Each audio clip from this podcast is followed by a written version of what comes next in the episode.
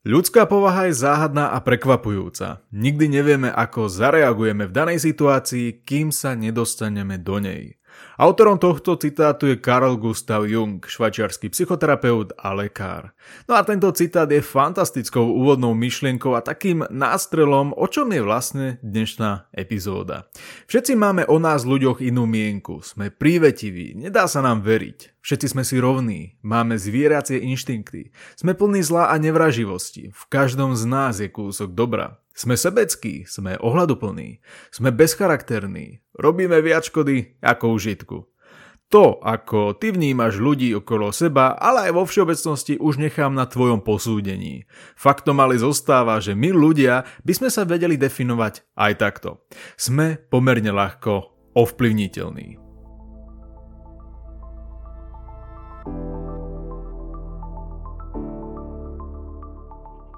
Kde bolo tam bolo, bol raz jeden americký sociálny psychológ, ktorý pôsobil na Yaleskej univerzite v Spojených štátoch amerických.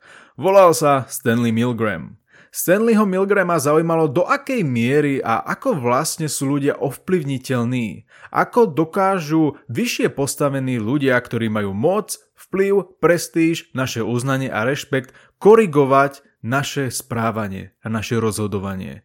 A tak vznikol slávny, ale zároveň kontroverzný Milgramov experiment. Milgram mal na realizáciu týchto experimentov aj svoju inšpiráciu. V roku 1961 prebehol v Izraeli súd s Adolfom Eichmannom, známy tiež ako architekt holokaustu, nemecký príslušník SS a neskôr vojnový zločinec. Počas súdneho procesu sa Eichmann bránil a tvrdil, že je nevinný, nakoľko iba poslúchal rozkazy z hora. No a Milgrama to samozrejme zaujalo a tak chcel zistiť, do akej miery sa vieme podvoliť nejakej autorite, i keď by to znamenalo rozpor s etickými a morálnymi hodnotami človeka.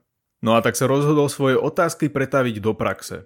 Experimentu sa zúčastnilo 40 mužov, ktorí za účasť dostali 4,5 amerických dolárov. O experimente sa dozvedeli z novinového inzerátu. Títo muži počas experimentu mali dostať elektrické šoky v rozsahu od 15 do 450 V.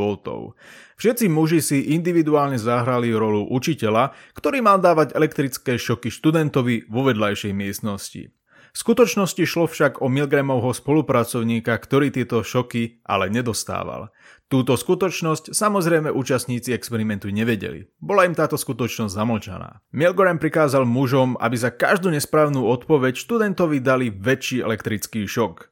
Výsledok experimentu ukázal, že aj keď sa mužom zdá takýto prístup sadistický a nehumánny, 65% Účastníkov štúdie nemalo problém pod nátlakom autority, čož bol v tomto prípade samotný Milgram, zvoliť najväčší a síce 450 V elektrický šok danej osobe vo vedľajšej miestnosti.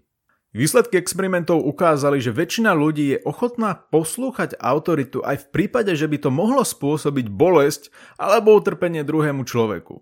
V niektorých prípadoch účastníci experimentu pokračovali vo vykonávaní príkazov a aj napriek tomu, že si uvedomovali, že konajú niečo nesprávne. Tieto výsledky teda poukazujú na to, že poslušnosť voči autorite, voči niekomu, koho obdivujeme, u koho cítime a kto z nás buduje akýsi rešpekt, tak tá poslušnosť môže byť veľmi silná a môže viesť k neetickému správaniu. Ale samozrejme aj k mnohým iným horším alternatívam. Týchto experimentov bolo dokopy 18, respektíve je známych 18 rôznych variácií. No a tieto experimenty boli a respektíve aj sú stále kontroverzné a vyvolávajú mnoho diskusí o etických otázkach. No a tie výsledky, ktoré priniesli experimenty sú takisto mnohými ľuďmi buď spochybňované, alebo vo všeobecnosti veľmi diskutabilné. Predsa len účastníci sa rozhodovali pod tlakom a neboli v prirodzenom prostredí. Už len samotný fakt, že boli v nejakom cudzom prostredí, v akomsi laboratóriu, nie je prirodzené prostredie a to vie ovplyvniť aj naše správanie a naše rozhodovanie.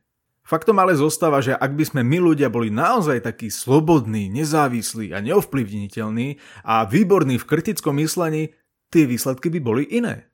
Suma sumárum, je pre nás prirodzené podvoliť sa niekomu, ku komu zhliadame, obdivujeme ho, sympatizujeme s ním, máme pred ním rešpekt. Naša ľudská povaha vie byť niekedy aj náš najväčší nepriateľ. A paradoxne, niektorí ľudia samotní si toto uvedomujú a radi to otáčajú voči iným ľuďom. A to je napriek tomu, že to nemusia robiť vedome. A nikto im nemusí dávať elektrické šoky. Veď si to zober z tejto perspektívy.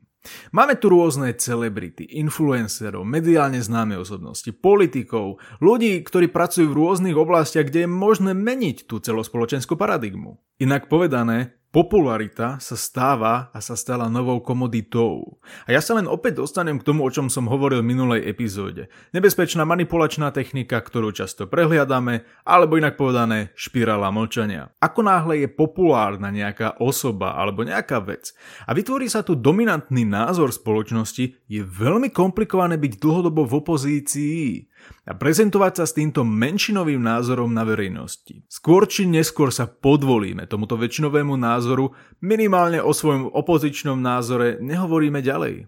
Zamlčíme ho. Preto sa to volá špirála močania.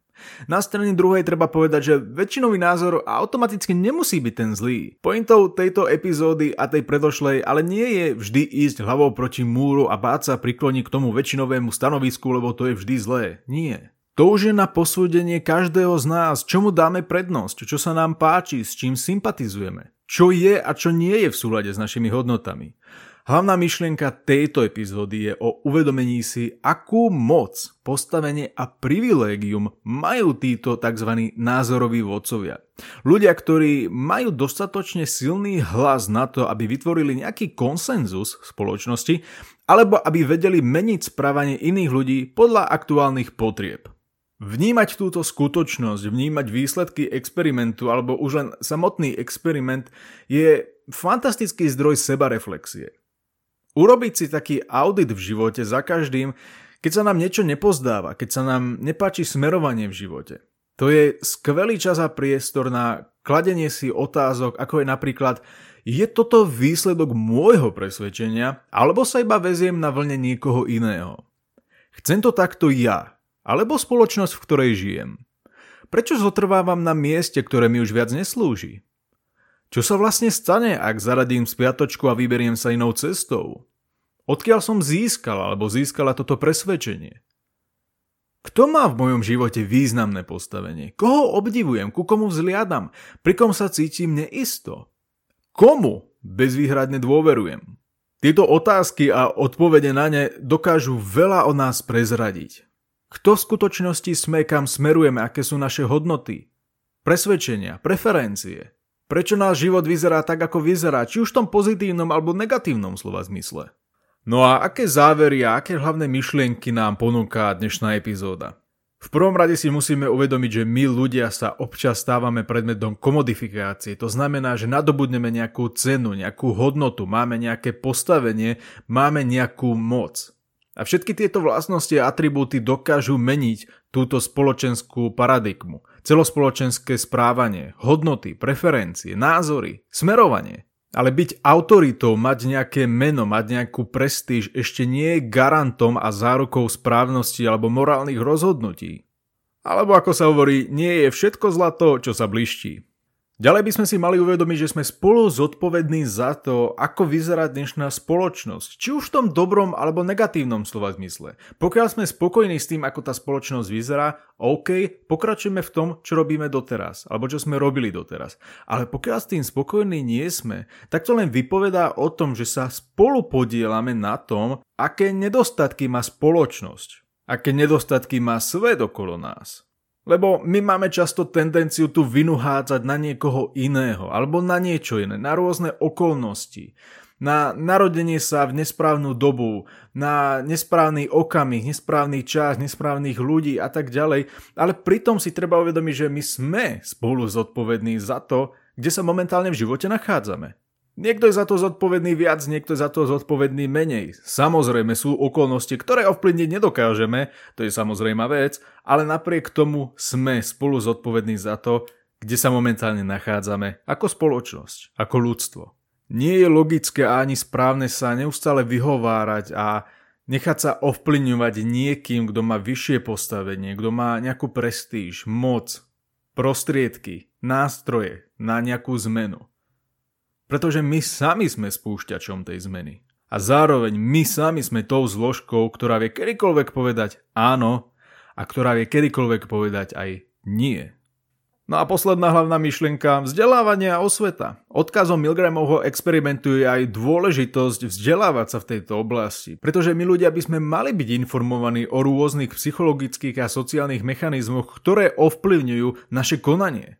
Aby sme boli lepšie pripravení na kritické myslenie a odolávanie nátlaku, ktoré je v súčasnosti všade okolo nás, či už v bežnom živote, ale aj v tom online prostredí. To je extenzia toho Milgramovho experimentu. Uvedomiť si, že povahu toho experimentu možno koncipovať aj do toho online prostredia, skrz sociálne médiá.